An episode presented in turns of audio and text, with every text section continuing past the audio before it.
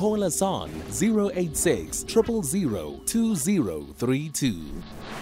21 minutes after 8 the time. Good morning. You with SAfm. Lots going on this morning. As you, as you, as of course you know, uh, people have been talking about the election date. Uh, now we know the 29th of May uh, this year is when we'll be going to vote. I don't know um, how much time you've spent looking at cryptocurrencies and things like that. Lots of people have been talking about blockchain, and it becomes, it seems, easier and easier to actually invest in these. At the same time, you know, um, I find that uh, I find it difficult to invest in something I don't fully understand. Wiehann Olivier is a partner in fintech and digital asset lead at Mazars in South Africa. Wiehann, good morning. Thanks for your time. Good morning. Thanks so much for having me this morning. There's a lot of jargon in all of this, Wiehann, so I'm going to ask you to use very short words, please, to explain this. But from what I can see, there seems to be a bit more of a trend to make it easier, and this is through regulations, through stock exchanges, to actually invest in Bitcoin and blockchain. Is that what's happening? Yeah, so that's exactly what's been happening. Uh, over the past couple of years, um, one was able to invest in uh, blockchain based digital assets such as Bitcoin um, through the um, utilization of, of virtual asset service providers or cryptocurrency exchanges, as we refer to them. Uh, and of course, the industry has mostly been unregulated in South Africa for quite some time now, with the FSCA, the FIC, and the FAIS Act introducing regulations uh, at the end of, of last year, or, or, let's say towards the start of last year, rather.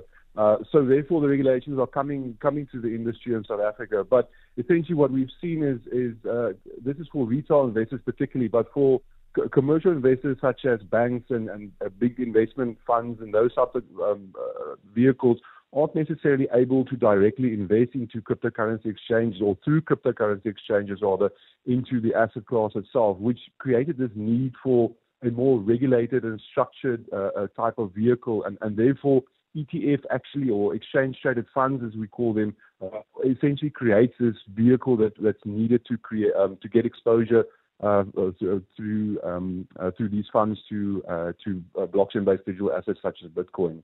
It's easy to get sort of confused about what we're talking about, but I mean, if you look at some of the headlines, cryptocurrencies crash. There was the big um, crypto exchange FTX that had a big crash in 2022. I mean, the price of Bitcoin went, I think it was forty-six thousand dollars, all the way down to twenty thousand dollars US. I mean, yeah. I mean, I don't know if people would put money into something where that's happened quite recently. Could easily happen again.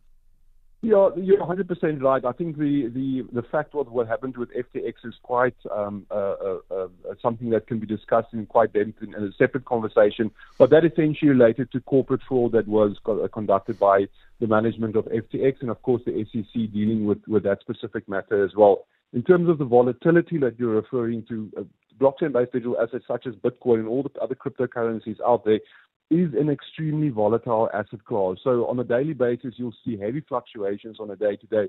And of course, the reasoning for that is because it's it's the, the nature and the economics of, of the asset class itself. It's a it's an asset class that's being traded 24/7 around the world. That's in, being impacted by by various markets and also impacted by various regulations, adding to that element of volatility. Now, of course a lot of people still believe um, uh, Bitcoin, for example, to be a store of value, and, it, and it's and it's proven itself to be a store of value, irrespective of the volatility uh, being uh, uh, uh, uh subjected to or being viewed on a on a daily basis. Um, so so therefore, it has some merit to be seen as a investment asset class for, for people and, and even organizations to invest in. I mean, if you think back to, to MicroStrategy, which is a company listed on the uh, on the Nasdaq in the US.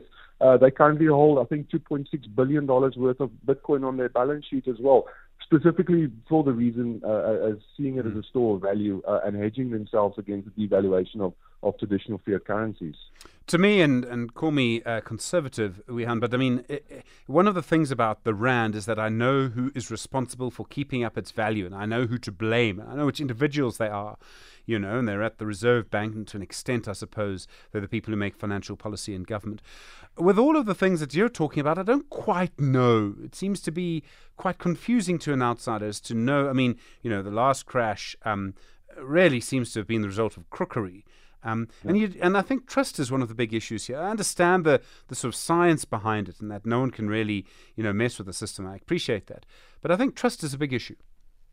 Yeah, you're 100% right. I mean, uh, the big thing that, that gives Bitcoin advantage above all other cryptocurrencies is the protocol itself has a set a set of rules and it's completely distributed as well. So no one is able to manipulate the system in terms of issuing additional coins or, or circumventing the rules that's been issued uh, and created within the protocol itself. With if you're comparing something like Bitcoin to the South African government, of course, there's multiple points of failures and, and variables that need to be taken into consideration there to determine whether the South African rand will be a store of value. But Bitcoin in its in its own can be more compared to that of gold. I mean, it's got exactly the same characteristics of gold in terms of scarcity, divisibility. It can't be counterfeited.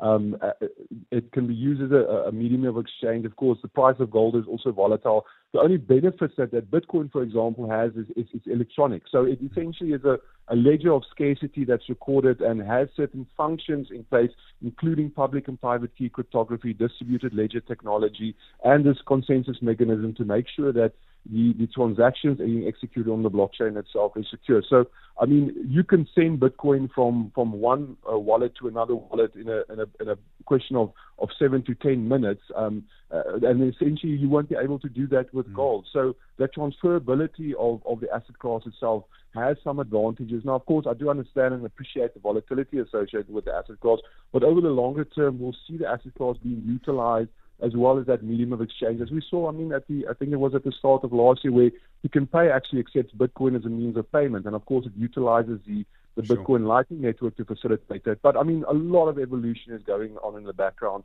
uh, in terms of the asset class. It's really still in its infancy. Wiehann Olivier, thank you. Partner for FinTech and Digital Asset Lead at Mazars.